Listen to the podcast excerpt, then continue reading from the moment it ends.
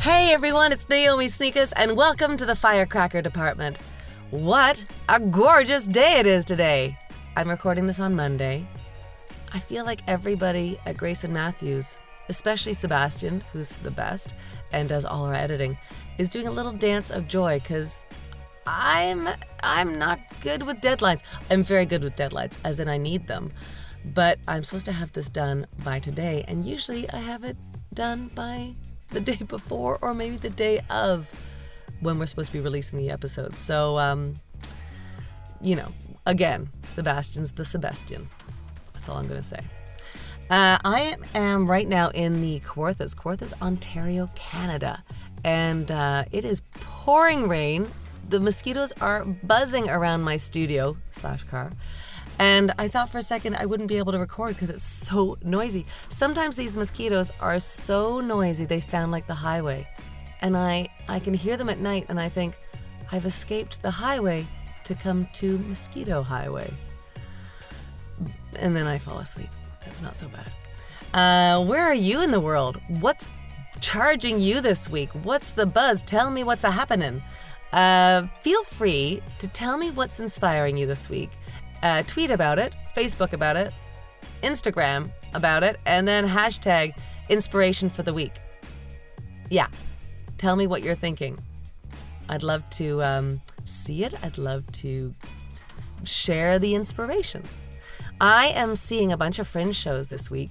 Uh, it's the Toronto Fringe Festival right now. If you're in Toronto, close your eyes, put your finger on any show in Toronto, and go and support it because really, I know what goes into doing a fringe show. I know what goes into producing any kind of live show, and it's a lot, a lot of work. Uh, but fringe shows, from the moment of creation to flyering to social media stuff to performance, there's so much that goes into it. And um, I just think kudos, kudos, hats off, tip of the hat to you, everybody, for uh, the amount of work that you've put into your fringe productions. And uh, everybody should go out and support it. Support some live theater, or live dance, or live music. I am and will and have been seeing uh, two shows. One is called Hands Down. These are two of my buddies slash, I say slash lot. I don't mind. Uh, buddies slash colleagues, because um, Deanna Palazzo and Jen Pogue both work with the National Theatre of the World, and they keep that train a going. Oh my gosh when we're in LA and they're helping us produce the live shows, we wouldn't be able to do it without them. Honestly, they're such firecrackers and they're such hard workers and they're they always think above and beyond too, which I just love. So I'll say, We're doing this project and Deanna or Jen will come to me and say, Have you thought about this? Or have you thought about this angle? And oh, I love them.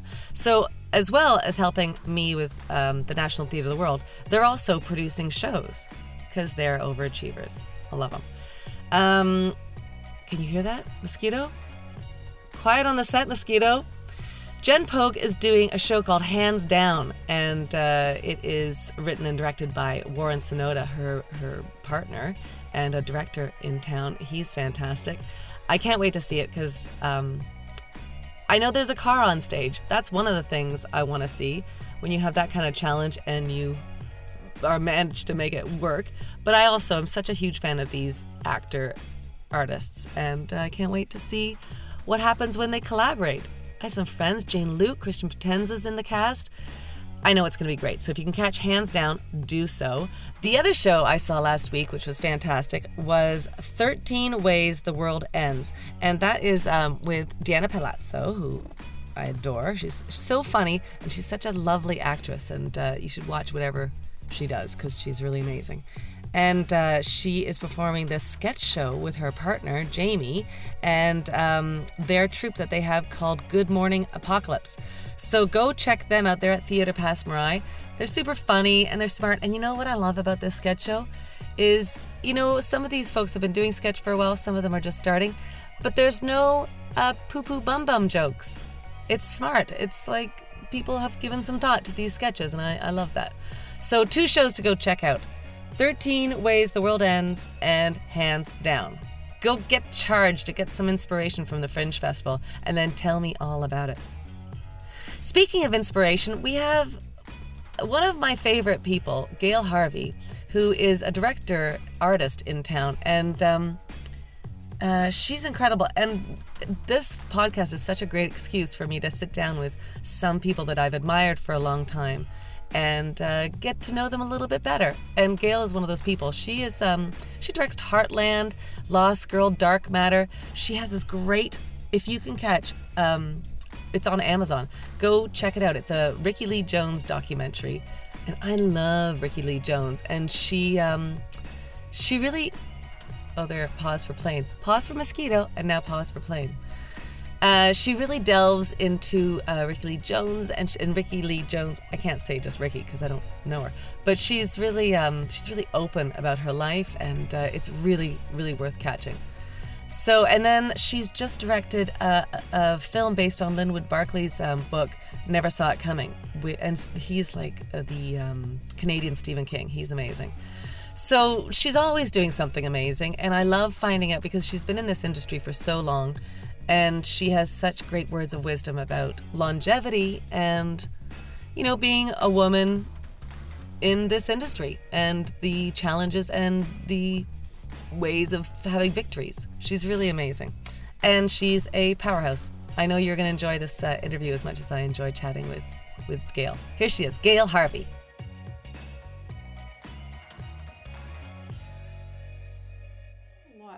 Never went there. I was always intimidated by Los Angeles, and, and then Katie, as you know, my daughter Katie mm. Boland, the actress, got nominated for an acting award when she was fifteen. When she was fifteen, was the first time I went. I went with her, and when I went there, I thought. God, I could have taken this town over. Right. What's wrong with me? Well, it's like a series everybody. of strip malls, right?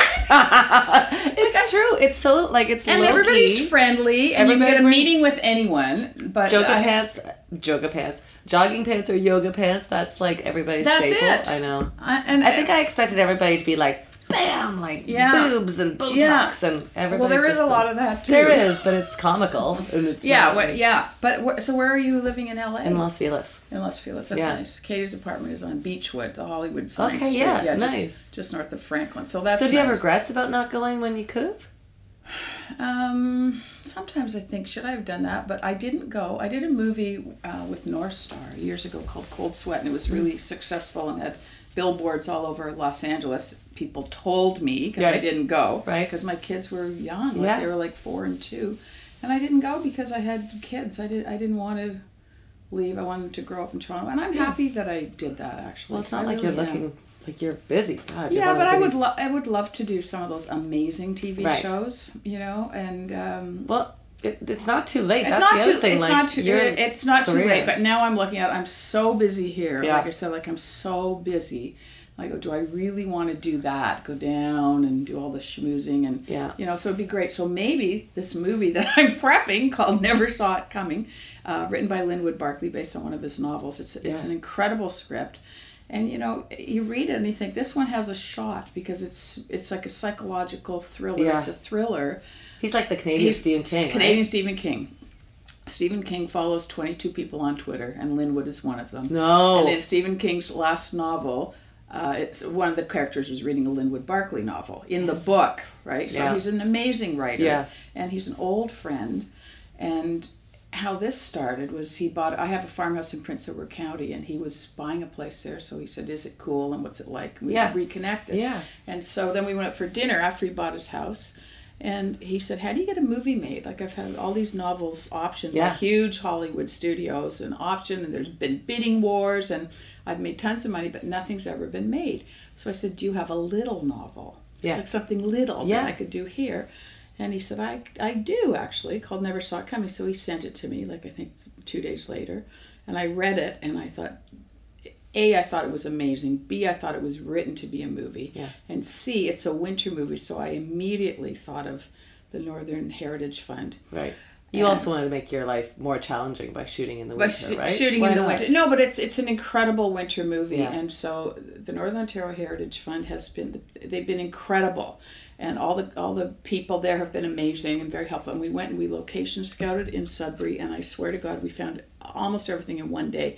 And locations, locations. and locations that I don't think we would have found in Toronto because you know in Sudbury there's lots of individual owners. There's not a lot of change. Right. There's not, and, and you know, so the houses haven't all been renovated Right. to death and everything. So it's exactly what we needed Yeah. for this. So it, it's been incredible. So I'm going Monday. And I'm really excited Yeah. about it, you know. And I thought this is cool. There were some cool restaurants downtown. I don't need a lot. No. you know, I lead a simple kind of You're life. only there for work. a blink. Yeah, And you're in the hotel yeah. Mm-hmm. room, so yeah. Um, did you think this was what you would be doing in your life? directing. Yeah, like you. I know No. you started out as a stills photographer, Yeah, I always wanted to be a photographer. and so you never thought past that. You were like, "That's all I want to do." Yeah, when I was three years old, uh, my parents had a flat in a house, and the, there was a they had a son who was a teenager, and he used to babysit me, and he his hobby was photography. So Ah. we used to, he used to t- we in the dark room. I'd I love the pictures. I had a dark stuff. room. Did you? I yeah. loved it. It was my favorite. And I loved it, and so I we didn't have a lot of money when I was growing up. Where's so that? Where'd you I grew up in Toronto, Right. in the East End of Toronto, and I'd see people with cameras on around their necks. I thought, oh, amazing! That's really what I want. So Yeah. I have cheap cameras. And then I was a flight attendant. I don't know if you knew that. I didn't know me. Yeah, that. I worked for Wardair, and the very first thing I bought, my one of my first flights was to Barbados, and on a turnaround, go to Barbados and back on the same day. Yeah. And I went into the duty free, and I bought a Pentax camera. Of the Wow. first thing I bought, and then I started taking pictures, and then I started. Did you just were you just doing a flight attendant just for like a money making thing? Well, like I, I spent a, a year in Europe and I ran out of money and I was taking pictures then too because I had a you know a cheapish Yeah, yeah. camera and I took a lot of pictures then and so I didn't want to stop traveling so I applied to Wardair. I said, how do I keep traveling? Yeah. So I applied to Wardair from Europe and then I came and they, and I got accepted into their training class and did it and then started flying. And I'm still friends with some of those women. That's amazing. Yeah. That's a whole other. Like, that's yeah, a like movie. Forty years itself, right? later, yeah, Yeah. yeah, because you hang out a lot and. And so, did you ever study uh, photography at all? I took, I mean, not really. I remember I took a course in much a darkroom course in Montreal. Yeah. I was in Montreal for part of the time when I was a flight attendant, and I just was always fascinated with photography, and I just started taking pictures.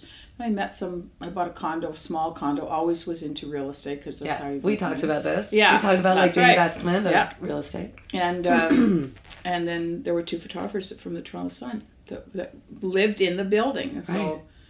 I started hanging out with them, and So were you in? So you also uh, studied psychology, right? Mhm. So I it did. feels like everything you did le- is leading up to like the person you are now, as it is with everybody. I guess so. But like you think about studying psychology Mm-hmm. and how like everything that you've done has such a psychological base to it. Mm-hmm. It feels like there's not there's not a lot of trite direction that you do.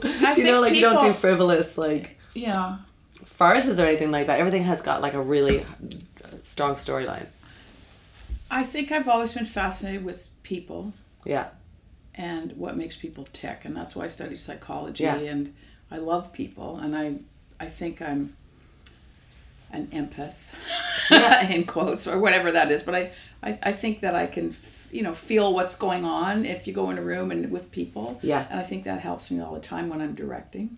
Yeah. And I don't think that I, like, I'm not thinking when I'm directing. If I'm watching the monitor, I'm more feeling it, if that makes sense. Totally so I does. And so I've always been fascinated with human behavior and people. And so I think that's probably why I took psychology. Well, let's go back for a second. So Yeah. you did you did psychology and photography at the same time because you were just sort of dabbling in photography. Yeah. What was the Actually, I did. that- I did. I did. Um, I finished my degree when I was doing the Wardair training. So Oh I my had to God. write the exam. So you're took like a- one of those lazy people that just Yeah. do it. yeah, I'm, I'm, I'm waiting to get lazy. yeah, right. that could be the title of your book. Yeah, Waiting to waiting. get That is lazy. a good, good title. Yeah. Waiting to get lazy. I don't know if it's in. I don't think it's in your bones. Sometimes I think, what I need. Remember when people used to take like a year sabbatical? I have heard about that. Yeah, that was in the olden days. But no, I hear people, artists, taking year sabbaticals, Take saying, year "I'm off. not going to do it. I'm just going to go live. Yeah, I'm going to fuel. yeah, and then come back. yeah. And it's been. I've heard that's good. I ca- I don't know if I could do it.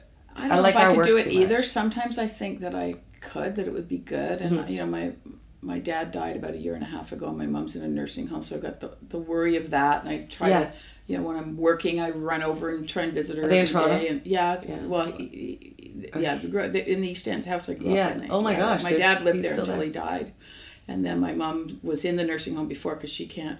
She's bedridden, so it's you know she has bad rheumatoid arthritis, so it's really sad. So, you know, there's all that stuff. So I think, well, Yeah. I could just, could I? I don't know. I don't know. Could you? Do you I, don't? I don't know. I couldn't just Like if you were just looking after your your mom. yeah, like, I no, think- no. But I do think sometimes that um, the jobs we have are very demanding, Mm-hmm. but also we're creating our own work at the same time. Mm-hmm. And when you work for yourself, you're always afraid to say no to Oh, a I job. You do you ever say no, to a no, job? I was saying I have the curse of the improv yes and Right. I don't say no to anything. Yeah. But I'm also fueled by it, so yeah, I don't know. I love it. I love working. Yeah. I really do. But Where do you think you get that from, your folks? What, are your, what did your dad and mom do? Hmm. My dad was a country and western star who was in recorded in Nashville and No knew kidding. Elvis Presley and Johnny Cash and everything. My brother did a documentary film about him called Paper Promises, which is the name of one of his songs. But he ended up not being he was on the inaugural list of the Country and Western Music Association with everybody that's famous in country music. There was like mm-hmm. 120 people on it or something. And he played the Ryman Auditorium when he was 80. oh my gosh. Yeah, but he got out of music because rock How old and was he roll when he came passed in. away? He was 87. Oh my gosh. Yeah. So rock and roll came in, so no one wanted country music. So Right. he ended up working in a factory. So he was always kind of Wow. miserable and really wanting put the guitar down. And then my brother decided to do this movie. I wanted to do a movie on him when he saw that he was on the inaugural list of the Country Music Association. Yeah. He said, "Let's." Yeah, when you realize your Dad, parents start are actually playing, yeah, right? yeah, like Yeah, oh but I remember. Well, I used to watch him on TV when I was a kid. You know, Yeah. and my mother was his manager. no way. Yeah, yeah, but she was also a housewife. But she also, she's been on the front page of the Toronto Sun protesting the Liberal government years ago when they stopped the LIP grants, whatever it liberal, what was that? What did it stand for? I know it was LIP grants, but anyway. Yeah. Well, so they both were were they're from Newfoundland, uh, both creative, both smart. Yeah. I don't know, and it was kind of a household where it wasn't really expected you were going to go to university, but sort Right. of whatever you wanted to do was okay. Like, like Right. you didn't have to become a this or a No. that, or and and art was appreciated. You know, music was appreciated. So, I don't know. Gosh. the- I mean, so the question I'm just was curious. That's why I'm so busy all the time. I think. that's my grandmother lived to be 105 and every time i asked her like why do you think because she'd be like i, I want to go and i was like why do you think you're still here she's like ah, i'm curious Nosy. yeah i'm curious about things like yeah.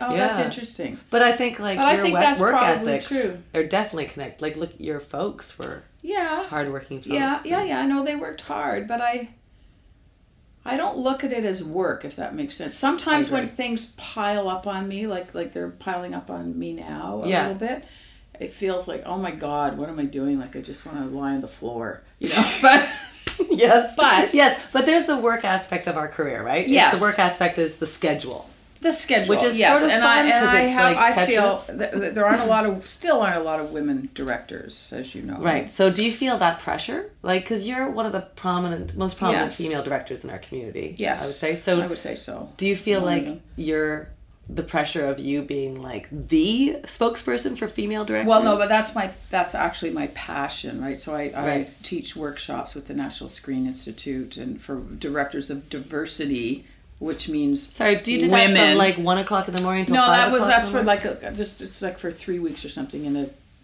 June, Right. But I don't know if it's happening this year, but Right. the last two years, and I'm I always feel like I'd like you to eat that cracker. I don't Yeah, make noise. But people know we're eating crackers. We're having wine. Chewing. I want you to enjoy your Um, cheese and I am, I am enjoying it. Okay, good. Um, but I, I was in high school. We weren't allowed to wear pants. Girls weren't allowed to wear pants. So I used to take In a Toronto? petition in Toronto. Take a petition around. So that's how old I am. Take a petition around so that girls could wear pants to school. so, do you think? I'm still doing that. Still lobbying Yeah. for women, right? yeah. But, But do you think that's from like your mom's side because your mom was so politically active? Like, where do you get that inspiration? no, I inspiration? just, just I just get angry. yeah, I just think it's really unfair. I don't like injustice, and I think that you know, particularly in our country, where things are funded by taxpayers' dollars, Mm-hmm. 50 percent or fifty-one percent, whatever it is, are women putting that money in. Why aren't there women directing things? Right. You know, it's like the Well- liberal government with having you know putting women in the cabinet and stuff. yeah. So 2016. I have that T-shirt because Yeah. it's 2015 is actually the T-shirt. Was it 15? 15. Uh huh. Holy crap! I bought a red one and a black one. Just for those days. And I wear them. People, why are you wearing that? Well, and here's why. Yeah. But I mean, and CBC has been amazing. They were the first people to say to demand that they hire fifty percent women. Yeah. So So it has gotten better. it's gotten like better. looking back at your time because Mm-hmm. I just want to talk about that transition of um, being a photographer because you were like hanging out with yeah. crazy celebrities Yes. as a still life. I was a very, very successful still photographer. Yeah. But I was on the road with Terry Fox. right And so that got me into the film industry in a weird way. because they were way. shooting his documentary. They were shooting his. It was actually a TV, a movie about him uh, that Bob Cooper was doing here before he went to LA to become head of HBO or whatever he became, and um, they called and he was doing it with HBO. He was the Canadian producer, and they called Maclean's magazine and asked them to recommend a photographer. They needed someone for five days, and so they said, "Well, get Gail." She was on the road with Terry Fox. So when I went to set, and I'd done a book about him, they were using the book for sets and wardrobe, and I thought, "This is cool." Yeah. But it never occurred to me. My sister Robin was an actress, and I used to always think, "Oh, I like the real world. I like going out," in the, and I do. I Yeah. still love the real world. But it feels But- like your real world is that they're melding now. Yes. Yeah. Well, what, what happened is she became a journalist, and I, I became a director. So we kind of switched careers in a weird way, not on purpose, just kind of happened. But I've thought, wow, this is cool. So uh, realizing, and I think Hemingway said you can say more in fiction than you can with in real life. You know? Okay. And I think maybe that's true. I think that sometimes you can hold a mirror up to the world, which is what you do as a photographer. And I still love photography. I still Yeah. do it all the time. But I think that there's so much, and plus working with all the different departments, I find that incredible. Working with people, it's a very collaborative art form. Yeah. you know, it truly is. And so what happened was I went there, and this guy was was their everyday photographer, and he was at the time making three hundred fifty bucks a day, and that was in '82 or something. It was a ton of money. Yeah, right. And I thought, hmm, this is cool. And then I one of the pictures I took won an art director's award in Los Angeles. It became the poster, and so then Bob Cooper started hiring me for all his movies. And the next movie he did was with Elizabeth Taylor. So then I had worked with Elizabeth Taylor. So then Hollywood Studios knew who I was. So then they Yeah. started That and that was when there was a lot of movies. was open to you. Yes. Yeah. Yeah. So you did that for how many years? Mm, that's a good question.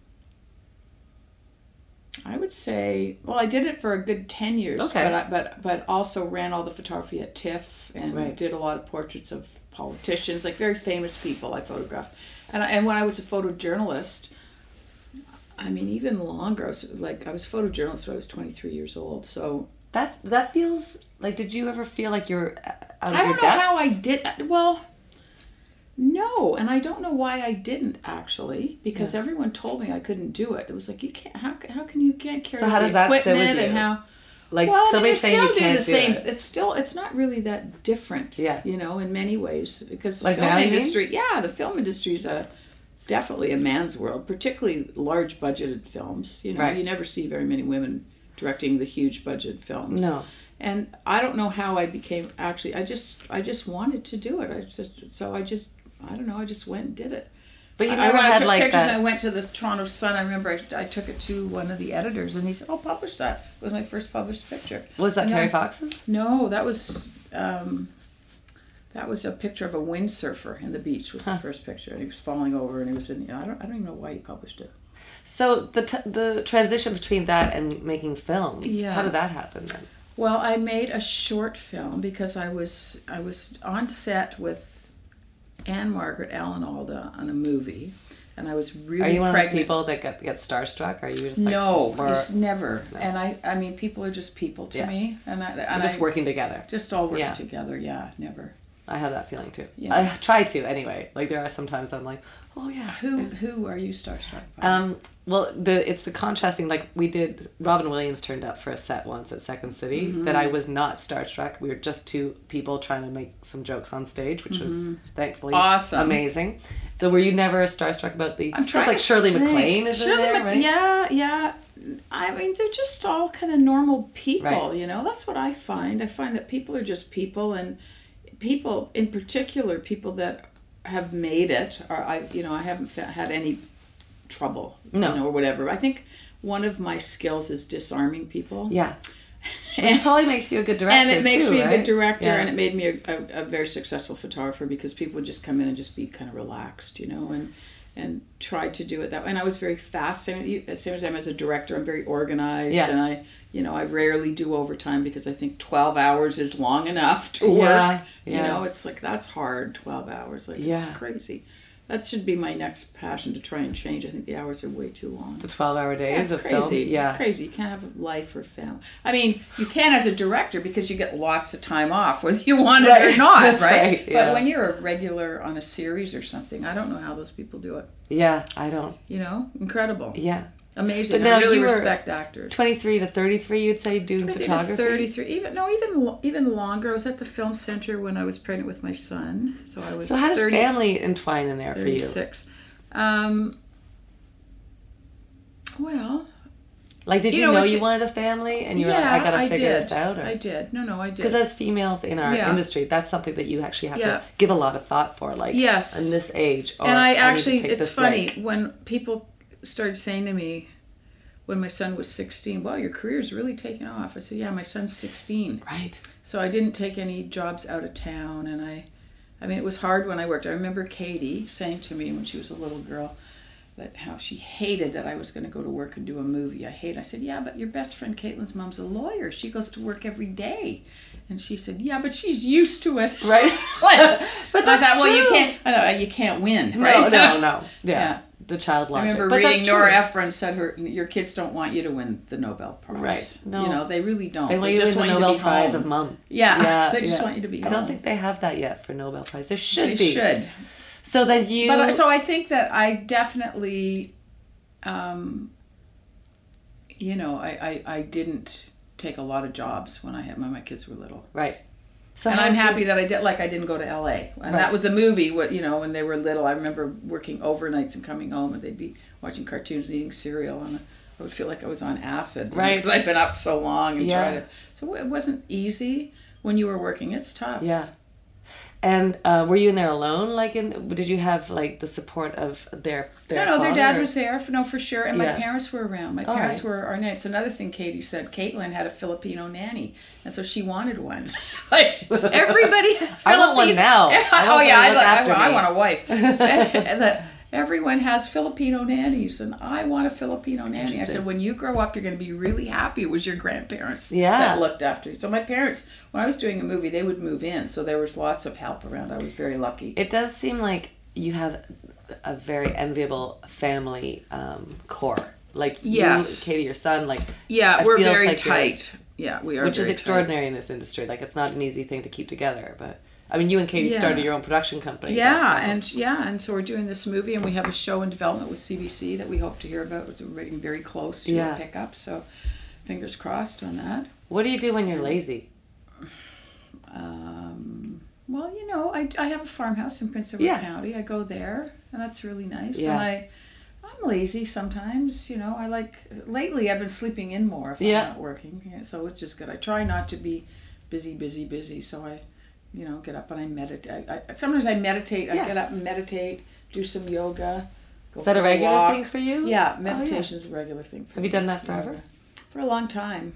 And what do Yeah, you? How do you find it changes? Like, how, did you see a change in yourself when you started meditating? Mm, I've always done yoga, so I've always tried to be that kind of ground, just to ground yourself. I Yeah. think is really important to be grounded. Especially as directors, right? Because there's so yeah, and I remember one director plates. came to me and said, "Why are you so calm on set? You know, I'm I'm pacing. I pace all the time." I said, "Well, well, I'm doing yoga right now." She's Yeah. looking at me because you know I breathe. I always try to really be mindful of my breathing and Yeah. stuff, and try to remain calm. I don't believe in losing it or really getting angry. It happens rarely. Right. My son actually said that's a character flaw of mine that I don't have anger. You've never? Have you ever lost it on set? Never, Never. never lost it on set. Never. Not even because Never. you're tired. That's amazing. Never. I've tried been trying not to cry Yeah. on set. And I cried in the car on the way home when I was being. Luckily, they you know it's nice to get driven home. Yeah. uh, So you don't have to get so I don't blurry-eyed Yeah. driving? So. Um, Helen Shaver, another woman director, said to me, she I think she her husband's in grip, and she said, "My husband told me women directors can never cry on set." What do you so think I about don't. that? Well, I do. I think you could cry. I cry sometimes watching the monitor. That's a The different scene kind is of being- That's a different. though. You can't Yeah. cry though. You can't. Yeah. You know, and it's not like you can't be weak. Uh, Once a producer told me once, and I, I talk about this a lot, that I was too nice to be a director. And I, I really didn't understand that, but it is sometimes misconstrued as weakness. Well, what do you being think about the idea of being weak then? Like that's a huge thing for women in general, right? Like Yes. don't, don't show signs of weakness. But Yeah. what happens if we all just reveal that we're all a bit flawed? And Oh then we'll yeah, well I think yeah, well I think uh, I think there's no question that everybody knows that I I know that I'm flawed. I always say to everybody when I start, there are no dumb questions. Like nobody knows all the answers. Just ask away. Right. And but I do think that as a woman director, you have to be decisive. Or as any any director, I think you're the best right? best kind of directors are decisive. Because if a director doesn't have a particularly vision- women. But why you is that particularly a because people I think people challenge women in positions of power. Mm-hmm. And I think that most of the people I, most times I'm on a location scout and I'm the only woman on the bus, Right. right? Yeah. And so it's weird right? for them that Yeah. I'm the boss in some ways, right? It's it's kind of weird. They're more they're more used to it now, Yeah. I think. You've seen a shift over um over the I think that career? people have always. I mean, I th- I think I'm the kind of person that that I've always been a leader. Yeah. And I think that when I'm on set, like I don't think there is really any question with the crew members who's in charge. But I tell you, you get like two shots to let them know that that I know what I'm doing. like your first two shots. yeah, Yeah. like you know, like a Do you have like a tradition of any kind when you start a project of like talking like a speech that you give people? Mm, no, not really. Yeah. I just kind of go and say, okay, you know, let's walk. Just, just look. Know that you're in charge. Yeah. Know that you know what you're doing. That's important. Yeah. Because you know what it's like. You must have been on sets where it's floundering, and it kind of goes through every department. Yeah. And you see people losing confidence. That's right, and Yeah. then every and then everybody's everybody has an idea then, or Yeah. everybody's got everybody's questioning everything. Oh my God. and then it, then it becomes like a cluster fuck. Am I Yeah, to say that? sure, say a cluster fuck, and then that's that's bad. So I So try to not have that happen. But who taught you that? Like, is that something you learned just from watching? Because you were. Mm. I did get to like, watch a lot of people work, right? When I was a photographer on film Right. sets. So I, I learned by osmosis, I guess. Because you must have watched like men of like extreme authority and extreme weakness, and women of extreme. Yeah, like, were there I any women? really- there were no women that I No. watched. But you saw I like did- the success of like the different directors and what that. yes, took. but I also had some great mentors, right? yeah. Like I was, Tell me was a photographer on a film called Suspect that Arthur Penn directed here, and he did Bonnie and Clyde. You you probably know who he is. Yeah. A lot of people, a lot of young people don't know who he is. Yeah. but a famous, amazing director. His brother's Irving Penn, the famous photographer. So it was cool. Yeah. And then when I went to the film center, I got a cough. Yeah. he was a friend of Norman, so he came up and helped us with our short films, and he took me under his wing. Right. And there's not a day that I direct that I don't think of something he said. Honest That's to God. amazing. Yeah. You're so Yeah, lucky. incredible. So Mentors are hard to find. You know, I've been lucky. Yeah. And Philip Borsos, Canadian director, Mm-hmm. again, a lot of people don't know who he is. He passed away, and he did a movie called The Grey Fox, and which is one of the best Canadian film, one, one of the best films ever made, not Canadian. Sorry, I don't know why It's so funny how we have to say like Canadian film or like Mm-hmm. Yeah. she's the best female director. Like Yeah, well, why can't she just be the best director? You know what I mean? Like I don't think you I have to know. clarify. Anyway, You shouldn't have to, but you do. But he was great too. I mean, a lot of people really helped me, so I try to give back. I try to help people whenever I can. How do you do that? Like, are you? I um, well do all, I do a lot of those workshops. Mm-hmm. Whenever I'm asked to speak, I speak, and I try and help young people that want to direct. And if I don't get a job, I think they lose. Oh, it's their loss. Right. You know, unless I'm unless when I was really broke, I would be like. Uh, and there was one time I wanted to quit directing because I had been such a successful photographer, and I remember like, uh, you know, I wasn't used to to failing. It wasn't like I was failing. I was working and stuff. Yeah. But I wasn't like I'd get really close to getting something. You know what it's like as an actor. daily. Ho- horrible. I don't know how actors do it. And I would be like, Ugh. I remember Perry Zimel's my agent, and I called him. I said, "Uh, you know what? I'm going to quit. And he said, no. you know Perry. too. I'll allow you to quit. No, there's no way. Like, no. I said, I haven't worked in a year. He said, it doesn't matter. People don't work for three years. Don't worry. You're going to work. That's a good agent because some Okay. agent would be like, Okay. fine, No. do you need to do? You're bothering me. Like, uh, No, no, he's like a brother, Yeah. which is amazing. So he wouldn't let me quit, so that's why I'm here. What was the thing that, made, like, just because you were, I can't remember. It was um, a TV series where they were doing. What was it called? They were doing half-hour shows on impressionist painters, and I thought this is amazing because I love art, and I remember going to Paris seeing all the impressionist painters. Yeah. You know, they painted on cardboard, and they and I thought oh, I can do that. Yeah. Like, I was always You felt like it was in your stuff. wheelhouse. You could do it, Yeah. right? It made made it more human than the books and the fancy frames and everything. you yeah, know? agreed, yeah. And um, I really wanted to do it, and I didn't. I almost got the job, and I didn't get it. I thought this is terrible. But then I just kept. You just keep going. Was there something that like, because I think we've all had that moment in our in our our careers where we're about to ca- cash it in and go and I don't, know, why actors do it, but what I say to people is that you cannot fail unless you quit.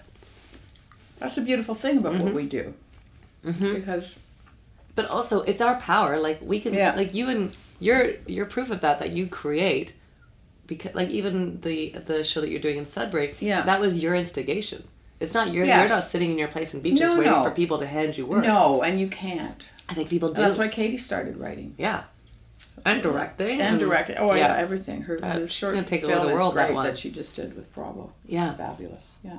so but was there ever a time when you were like I'm gonna go into nursing not that nursing's not a Not a cool, Cool job. I profession, could never do. I look at I could people. I go, how do people do that job? just can't So, it's not It's it's, not what we could do but was there ever a time so that you were like all those people that are, are like, I look at those people in the hospital stuff. I go, wow, saints. Actually, I think Right, they're but- saints. I could never do it. I'm not a saint. No, but you talk through kindness through your directing. Like I do. you do have that kindness because you Yeah. pull these stories out of people.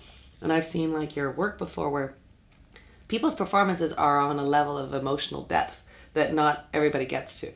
And that Yeah. might be your psychological I think training. I think it's again. I think it's it's disarm. It's just making people feel comfortable. Yeah. To, uh, you know what I think it is. I think it's letting. It's trust. When you work Mm-hmm. with an actor, I think it's trust. That that they have to trust that you won't let them look like idiots. Yeah. right. Because it's the hardest job in the world, and I tell that to every crew member. That it, great actors make it look easy, but you stand up there and bare your soul and bring up all your emotional trauma and everything else that Yeah. you're bringing up, right? And and and try to do it. Like I don't know how actors do it. I'm in awe of actors. I love actors, and I think it's it's phenomenal. Like Yeah. I often think it's like channeling or something. Like I don't know. Sometimes you see a great actor, Yeah, then you maybe get goosebumps, right? It's like it's something else. When's the last time you saw somebody that gave you goosebumps? I think it, it. I mean, it happens. I would say all the time, but pretty regularly. There's some great actors I that know. I've had the opportunity to work with. Yeah. You know, and I and I get excited, like you see it, and it, and something Arthur Penn said to me, and I, and I never do this. Is he said it's a stupid director that figures out how an actor should play a part Right. because, and I never like I'll I'll like bring it. Yeah. Bring whatever you like. Let them bring their life to the set. Do you have too. big discussions with your actors before working I with talk them? a Like, lot about it and Yeah. talk about the characters. Yeah, yeah. sometimes I don't like see the director until like from audition to Yeah, sure, then you're set. there. Yeah. Mhm. So do you Yeah. have like big? I usually try to have a phone call, but on a TV series, no. No. No. So you were part of doing like Lost Girl and Yeah. Heartland, and Yeah. that's that's like a well-oiled machine. Those, Yeah. both of those shows. were. Yeah, I just did Dark Matter. Yeah. Same Lost Lost Girl crew, which was it was fun. yeah, Just kind of got got your head around. Okay, now I'm in outer space, right. right? So, yeah, yeah, yeah, yeah, yeah. but it was fun. It was great, right? Was that a departure for you? No, Like no, because I done? Lost Girl, so that was a sci-fi show too. Right. So all kinds of stuff. No, I, I mean, I think that basically, whatever type of show you're doing, you're still dealing with people. Yeah, whether they're aliens or not. Whether not. they're aliens or they got one eye or not, or like whatever, Yeah. you're still dealing with people. Yeah. Do you feel like when you're working with actors, there's uh, like clues or cues that you can do to help bring out those stories Um, or bring out again, going back to being uh, someone who can read people really well, I Yeah. think that's a big part of my job is to be able to figure out what allows an individual to do their best work. That's my job. Yeah, My job is figuring out what they need. And it's never analyze things a million times and talk about motivation and you know like thousands of thoughts that you have about a character. It's never that. Right. I, I, it's never that to get a good performance. It's like letting people feel supported, maybe giving them one or two little notes. Like I never give more than one or two notes. It's like it's like sculpting emotions in a weird way. Just take a little bit of take a little bit of the jealousy off there and add a little more pain over here. Right. You know, a little soupçon of yeah, anger. little, yeah, like- yeah. But it is because a great actor has all kinds of colors that they bring, right? yeah. So it's just, and sometimes, you know, the way you imagined a scene is not how the scene ends up. Yeah. I mean, I'm pretty good at, I can read a script and I know what's going you know, I know how I want to see it. But an actor will bring something that, that I go, oh my God, like it's just incredible. And I never even thought of that. Right. And sometimes you have opposing views. With the actor. But sure, well, When's I actually thought. Happened? On set, have you like had that kind mm, I'm trying like to think, you know, I'm really bad at thinking of like specific times. That happens a lot. And it just happened on Dark Matter. I can't remember exactly, but I'll, I'll often say, okay, let's do it this way, and then we'll do it. We'll do it both ways, Mm, yeah, right? You know what? An extra take. Well, once you're set up, doesn't take that long. right. But I've gotten into the position sometimes where uh, always, like I find with some young actors, done some younger shows, and then they go, I want, I know, I want another one, I want another one, another. and so then, like it's again, it's that balance. Where okay, no, there I have to say no, Yeah. even if I could, but because it's uh it's setting a standard, Right. Or But you know that goes I mean? back to what you're saying. Like you have to sort of define who you are as a director. Yes, And going, and- you know what? If I give you another take, I'm going to give everybody another take. right or and whatever I and sometimes have to be in charge. yes and you have to know uh, it's just it's just reading situations i Yeah. think is really important It's almost like you have a bit of a sixth sense. Like, and that could be from your meditation, your yoga stuff, where you just or feel. I, th- I don't know i just think you're born with it i think that people are born with it and people maybe bury it a lot yeah, why do you think that is? i don't know That's like a useful tool. Why would we bury it? well because it's not i mean i definitely think some people have more of it than other people do like Mm-hmm. i don't know if it's esp like whatever you want to call it right Yeah, ESP gets a bad rap. It right? does, because but it's it sounds it so it's about reading reading emotions, and like I actually can feel other people's feelings half the time. I go, go away. I can't go to. I hate going to malls, for example, Right. because I pick up energy. right. Right, I pick up energy. Yeah. Sometimes I feel like, and then I start feeling, oh, I'm all discombobulated. You must now. be exhausted at the end of the day. So it's when draining, but it's good in my job. It's great, you know. Um, you're in the right place. Do you ever think you'd do anything else? We started talking Now? about like, like in your time from being Yeah, the oh, stills yeah, photographer. yeah. Did you ever think you would? Like get another Yeah. job now? No, not really. Not now, but like during your journey. No, No. no. It was always back to directing, back to the film. Yeah. I, I sometimes say I could just do photography again. Yeah. I could do that. I've seen some of your photos on social media stuff, and they're stunning too. Y- and they uh, also capture this great, like again, these performances, and I feel um, I'm really intrigued about how you managed to pull that out of people. Like I was watching that performance of Maria Del Mar from Right. the um, Looking to the original sin. yeah, and it's Yeah. She was like I don't know her very well, it, but right? she's terrifyingly beautiful in it. Yeah. You know, and Katie Yeah. also. Yeah. Um, I think Katie can do anything, but like she, every time I see her, it's like, oh, you can do that too. yeah. But like, how like is that you just listening to what they have and and and focusing or Probably should supporting? ask them, I guess. But I Yeah. think they're I in think- next week. Or Firecracker department. No, I don't. I'd love to get her in though, yeah, yeah, you should get Maria. and Katie for sure. Yeah. Yeah. Yeah, Katie's there's so many, like, flew back to New York now, but she's coming back. Oh so. yeah. Um, I don't know. I think it's just. Do you have a success story, like when you were um, struggling with a performance that you were able to say the right thing at the right time? Because I feel like that's also something when It's just it's just knowing just a little something to Yeah. say, just and that's all it is. Because when I this is something I learned when I was an on-set still photographer, watching other directors talk to actors and Yeah. watching actors' eyes glaze over. yeah, yeah, yeah, yeah. like you know, like getting up here. You don't want to be in your head. You want to be oh, here. Oh God, yes. And so I think that I connect on an emotional level. it drives me crazy when I can feel my my heart leaving and my brain. yeah focusing. you have I'm to like, start now. Please, and everybody, no. stop talking. Yeah, Yeah. stop. It's not. It doesn't work. So it it has Same goes for comedy. goes you, for do you anything. do a lot of comedy? I do some comedy. yeah Yeah. It feels like your your Yeah. forte is in the heart, Yeah. but that's not necessarily away Yeah. from comedy. No, no, I've done I've done comedy. Yeah. But I, I always I never play the comedy when I do comedy. Right. So I do that kind of there. comedy. Yeah. You know, because it is. It's there. It's like it's because life is funny. Life is everything, right? Yeah. Tragedy and comedy go together. Totally, totally, totally. Yeah. Uh, we're just crying for different reasons, right? Yeah. Um, Laughing or crying, like. I know, I know. Um, that's wild. So, so when Joni you, Mitchell have a line, laughing and crying. You know, it's the same release. it is. I agree. I told you when. What is it? I told you when I left you. I was crazy. do-do-do-do-do-do. From her album Blue? Yeah, from That's from of Blue my or Court and. Spark. I think it's on Court and Spark. Blue is my favorite album. Speaking of music, let's talk mm-hmm. about Rickie Lee Jones a little bit. Right. Who's also one of my favorite. When I knew that you were working on that documentary, Did you see it? I haven't seen it I'll yet. send. Well, it's on Amazon. Oh no, I'll buy But it. I would I can support. send it to you. Oh my god, I'm such she. There's something about the quality of her voice that's You know, she sings like she sounds like a child sometimes. Still. Yeah. she's like incredible. I just saw her. I just got back from Montreal. Tell me about She how that playing- happened. That documentary. Well, that happened because my boyfriend said she was playing at the Danforth Music Hall. I guess three years ago now, and he said, "Let's go see, let's go see her," because he's a big music nut, as am I. So we went to see her. And then I, I bought tickets, and then Katie said to me, "Mom, you're an idiot. We know her manager, Peter Wark, because Joseph Arthur, who I don't know if you know who he is, also an amazing musician, was managed by Peter, and like, we know Joseph. And then he just started managing Rickie Lee, and I guess for, I forgot he said that. Katie remembered.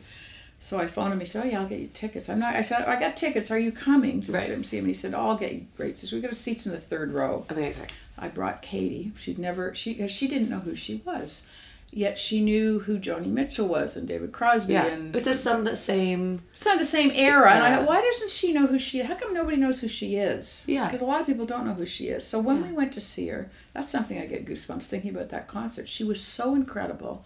She was talking about turning she perform 60. live a lot? She does. Does she? Oh yeah, she does tour. She's going to tour in Australia Right. next. So she's And- talking about turning sixty. Yeah, she was talking about turning sixty and having her birthday. and blows what my it was mind, like, and yeah. and so I thought. Peter phoned me the next day and he said, "How was it?" And I said, "She was like amazing. Like honestly, one of the best concerts I've ever seen." And I said, "I think there's a movie there. I don't know what it is." And he said, "I don't know if she'll do a movie. She's she kind of you know stays alone a lot, but I'll ask her." So, like, I, every so often I went. I think I was doing Heartland, and so I, every so often I'd email him say, "Have you heard back from mm-hmm. her?" Or no, I haven't heard. So I'm back home. I'm doing a portrait of somebody on the beach, and my phone rings. Rickie Lee Jones Oh my god. phoning me, and I said, Oh my god. "Can I call you back?" and uh, she said, "Yes, but call me soon. I'm inviting you to come to my birthday party this weekend." And This was Friday, and she lives in New Orleans now. Oh my god. So anyway, I called her back. I couldn't go that weekend, but I said I will come in two weeks. So I in two weeks I went down there. I love that like celebrity like just come to my birthday Yeah. party. Like everybody's always got a private jet hanging. Yeah, for right. Oh, just I, I couldn't get a flight actually. Yeah. Yeah. It was booked, and um, so I went down, and so I ended up going three times to New Orleans. And I took Katie with me once. She was my assistant. I shot the whole thing myself, and then Michael, my son, who's also a musician, Yes. came the next time. So it was great. So I figured, well, I'm just paying for this movie. We may as well like make it like a holiday. So it it was incredible, just incredible. She was so open and giving and I basically captured the recording of her album, the other the, the other side of desire was the name of Right. sixty, Yes. the other side of desire, right? Yes. And um, you know, it's a, I think it's a beautiful film. It almost got nominated for a Grammy award. I almost got nominated for a Grammy award this year. It was like right on Yeah. right up to the, the last strokes we got knocked off. But it's a it's a great film, I think, and it's on Amazon and it's on iTunes and And that's a diversion too, right? Like you're do you're exercising a first film was a documentary film. The one that I got into the film center with was Right. a documentary film about a musician named Wayne Pronger. It was called Uphill in a Wheelchair, and Yes. he was country western, wrote country and western songs, and there was a guy that sang his songs for him because he couldn't speak. Really, like his his voice, was- you had to have subtitles under him in the movie. Right. And that movie was in TIFF, and that's how I got into the film center.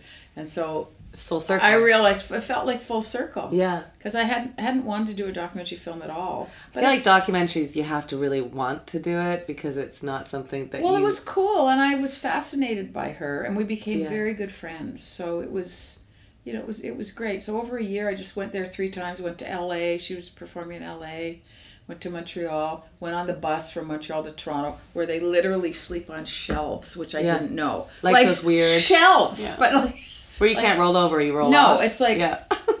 and I don't I don't even know how I got up, up As a there. kid, and, that and- looks super fun, right? well, but you thought adult, it would be like, fun. Yeah, This is a she had a room in the back, but like all the bands, so everybody just sits up in the front of the bus, and like literally, you had to like cram yourself in. I don't Yeah. know, and they go all over. I, I don't know how. Does that make you want to do documentaries more? No, not really. Because that's a, No, that's it was great, and that was good. I love drama, though. I Yeah. do. I don't. Documentaries are hard. Because you don't have any. You have to just let the story unfold. Well, right? I yeah, no, that's that that's not true either. You kind of know where you want the story to go, or you plan it out, and then you ask the questions right. that, in a way, and then you don't know if they're going to lead you. That's but you what I know mean, what you, like, you, you don't know, know- what probably like you when you're interviewing people too, right? You don't, Yeah. know if they're going to be duds or not, right? I don't really know what I'm doing. I just want to let. Well, you're just you talking, me. right? Yeah, yeah. okay. So, but that's kind of what she and I did. yeah. you know, we just talked, and then her daughter, Ka- Katie, when Katie came, her daughter came, and then we went to Lafayette, and we went to this place where there's, you know, great music and dance, the step dances and stuff together. We, we had a great time. So it feels like in that case that probably really benefited you to be a woman.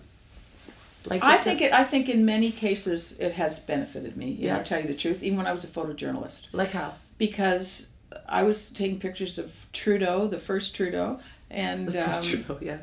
you know René Lévesque and all those guys. I was I was on the road with politicians, and I was or, or any any type of job.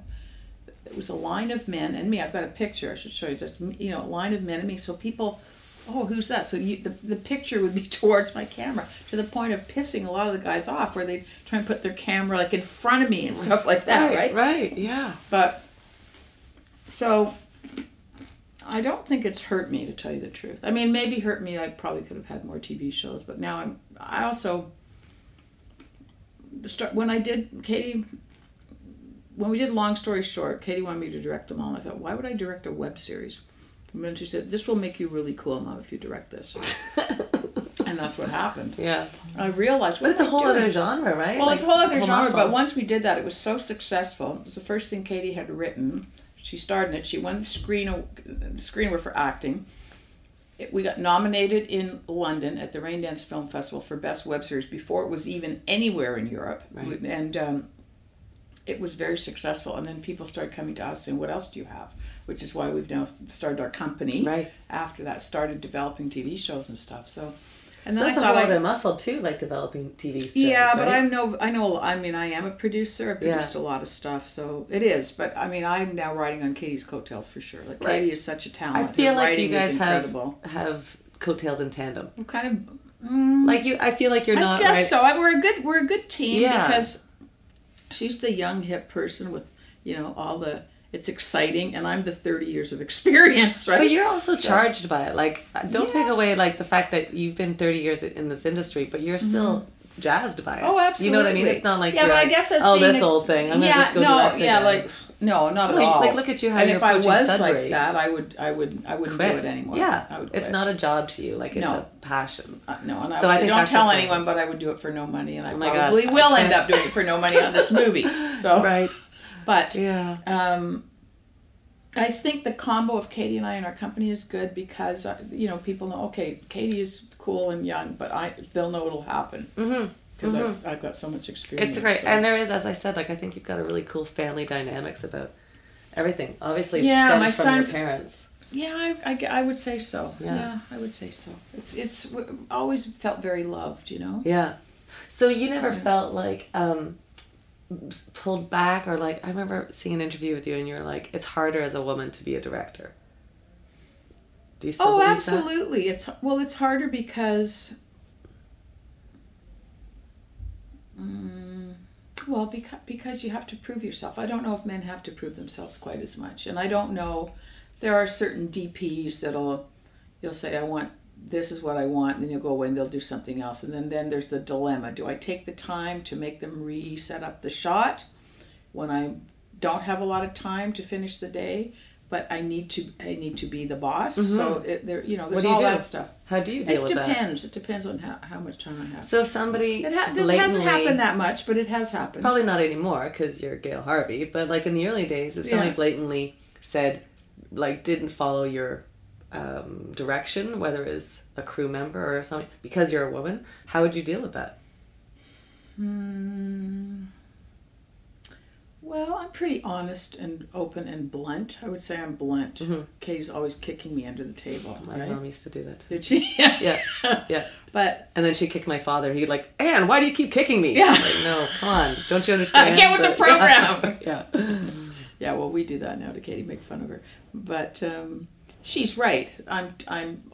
Sometimes I say I am too blunt. I Yeah. would say, but I. I I've never lost. I said I don't yell at people in front of people. I've taken people aside. yeah, I said, look, you know, but you take them. I take them aside. yeah, And I also believe that if someone's not doing their job, you know, you talk to them a few times. If it doesn't happen, you have to get rid of that person because it's like a team, a crew. Because if someone's not pulling their weight, everybody else has to work harder. And that's not fair. yeah, So I don't like slackers. yeah. I really don't like slackers. That's my favorite thing about our industry is the pulling together of your team. Yes. And when it's a good team, it's yes. magical. It's amazing. and when it's that one person, you're like, oh. get rid of them. And there's always guy. like, yeah, or you have to pull them up, like, Yeah. as you said, take them aside. Take them like, aside and talk to them. It's Let's like- get into this. Yeah. Yeah. Yeah. No, I do that. Um, I'm a good manager, I would say. yeah. People and groups of. I feel like everything through your life has given you the skills of being the director you are. I would, yeah, I guess so. I guess it all adds up, right? Yeah. Everything that you do, it all kind Of of, course, piles. It's like like, a brick. It's like building a building. Right. You know, bricks, Yeah. top bricks, whatever. You're a pretty Yeah. together building. Yeah. I have, uh, Well- we, we, I want to wrap it up a little bit, but um, Okay. I want to talk about things that inspire you. Mm-hmm. So, things that we can inspire other people with. Like, um, is there a book that you've just read that you are charged about? Um. Well, I, I would say uh, Linwood Barclay's Never Right. Saw It Coming. That's and all you're 23 thinking about? series. I've been reading all his books. I'm reading a lot of his books. Yeah. Um, Great. lots of books. That's okay. I okay, read a lot. that's I don't have enough time right now to read. I haven't been reading a lot lately. You need to hire a reader. I think it's called Um, audiobooks, but yeah, uh, yeah, yeah. so that when you're traveling. Yeah. Um, what about um, the latest movie or TV show that you're in on? so many amazing TV shows now. Mhm. Like I'm I, right now, I'm watching The Crown, I know. and I loved Grace and Frankie. I, I like, yes, I- I- yes. But John Lithgow in The Crown. Oh, John Lithgow's Ah, incredible in so The Crown. good. There's so many shows I just don't have time to watch them. Yeah. I just trying. I just watched the latest Girls episodes. Love it. Yeah, I think I haven't that seen was the latest one yet. Actually, Yeah, I Gr- seen Girls. I really do think that was hundred percent. But I Yeah. think it was groundbreaking not only for what they put on camera, but for the way she did it. Yes. Like Yeah. I remember heard There was a quote in a in an article of sorts, and she said that um, that she would get notes from network, and she would just go, "Oh no, thank you." And I was like, "That's such a great confidence Yeah, but of your vision." Like, of course, you have to take notes from. but your, she's also got what's his name as her exec producer. You know. um. Oh. Just a minute, I'll look that up. oh no. Anyway, he's a tough guy, right? And I'm sure that it wasn't just, oh, I'm not taking your notes. I mean, that might just be. No, I think she was able. You know? I think it's the confidence in her vision that I am Yes, so in Yes. admiration of. I agree. And I'm sure she has doubts. We all have doubts about our vision, but she's able to push she's through with it. she's a very she's really cool, very talented person. Yeah. I think. Okay, I'm just looking Um, oh, you don't have to say you're looking at. We could have just pretended that we remembered it. You're gonna say it, and I'm gonna feel so awful. Oh, it's taking me forever oh my to find gosh. it. Um, okay, I'll keep asking you. Uh, the other one is music. Is there anything, any music or like visual art that you've seen recently that is amazing? Well, my son has a new album coming out. It's incredible. It's called Gray Shades. I listen. I swear to God, I listen to it almost every day. I, it's amazing. He's what does it do? amazing What are your, what's your hit from it? Well, a I can't. I, I'm not surprised that he's so talented, but it's so deep the stuff that he's written. And I would say he he said he'd like to be known as uh, Bob Dylan and Kanye West had a baby. so it's kind of That's like pretty that. great. But but he there Leonard Cohen ish kind of stuff. But he's a hip hop artist, so And was there stuff that came out in his music that you're like, I didn't know that about my son? I know a lot about my son. It feels like but, you guys but, are pretty But close. the way it's written is like it's incredible. And actually, the opening of the album, he had me sing a lullaby that I wrote for them. You're gonna cry every time you listen to that. You're gonna cry right know, now. I'm That's gonna right amazing. now. Okay, and um, what about any podcasts or? I don't um, really. I mean, Katie sends me podcasts and listen to this, listen to this. So I have listened to some, but she she's a podcast person. Yeah. I don't have time. No. You know, I rarely have time to. So what's the thing you do when you have time when you're not on director mode? Uh, well, I go visit my mom. Mm-hmm. I see my boyfriend. I, you know, go for walks. I listen to music. Cook dinners sometimes, you know, Yeah. not too much. All feeding, right? All feeding. Yeah, all just trying to take care of myself. I go for I love massages. I Mm-hmm. go for massages. I, I like. I think it's important to take care of yourself and have some alone time. Mm-hmm. Um, what about in closing? Uh, what about some advice if anybody wants to live the life of a female, or no, not a female director, just a director? Well, it's probably easier, uh, almost easier now to be a female director and get a job because I think that it's hard now to be a white male and get a job because everyone is now being, I guess, forced to hire directors of diversity. That includes women and ethnicities and stuff.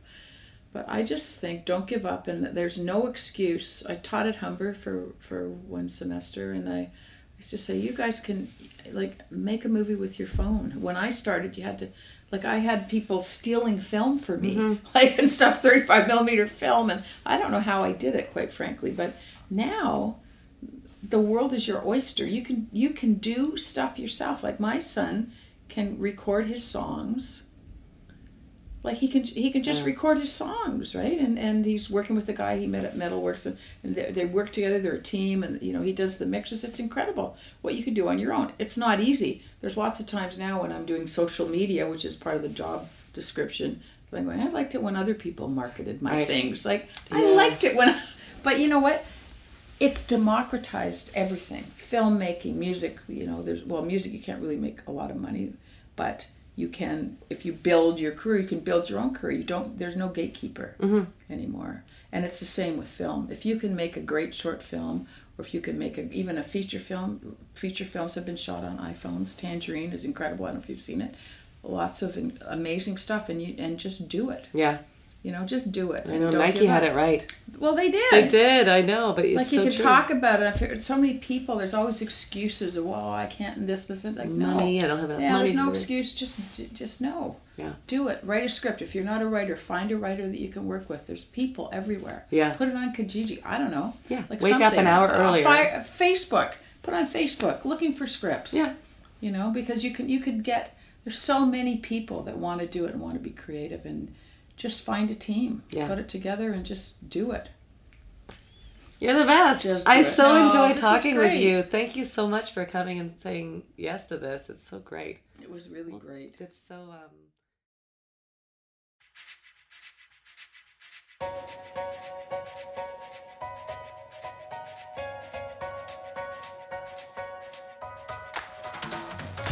And that's Gail Harvey. So follow her on Twitter to find out what she's doing next. She's got a couple of shows in development and coming out on CBC with her daughter Katie Boland, who is equally a firecracker. We're going to have her on this show at some point for sure. Um, follow her on Twitter at Gail Harvey13. Uh, give her a little bit of feedback. Tell her what you think of this interview and um, what you think of the work. Because one of the things with this firecracker department, I don't want to just talk to actors. Of course, I do because they're amazing. But I want to talk to directors and editors and um, casting directors and executives. I want to talk to everybody in our industry and um, find out what their journey has been. Because it's all inspiring you should be charged. I hope you're super charged because I am. And uh, let me know. Hashtag inspiration for the week. Let's spread the inspiration. Thank you so much for all your feedback and for listening and for liking and all that stuff. It really, really does help. And if you think, oh, I'm going to like this comment, but who cares? I care. It really matters a lot. At Firecracker Department, that's Twitter and uh, Instagram, and of course our Facebook and website. But go make some comments. Thank you so much to the folks that are commenting, like Kathy and um, Elizabeth and uh, Paul. All those comments are really great, and I love I love chatting with you online. Go on out there, you guys. Go get inspired, be inspiring, and have an amazing week. Thanks for listening to the Firecracker Department. Bye.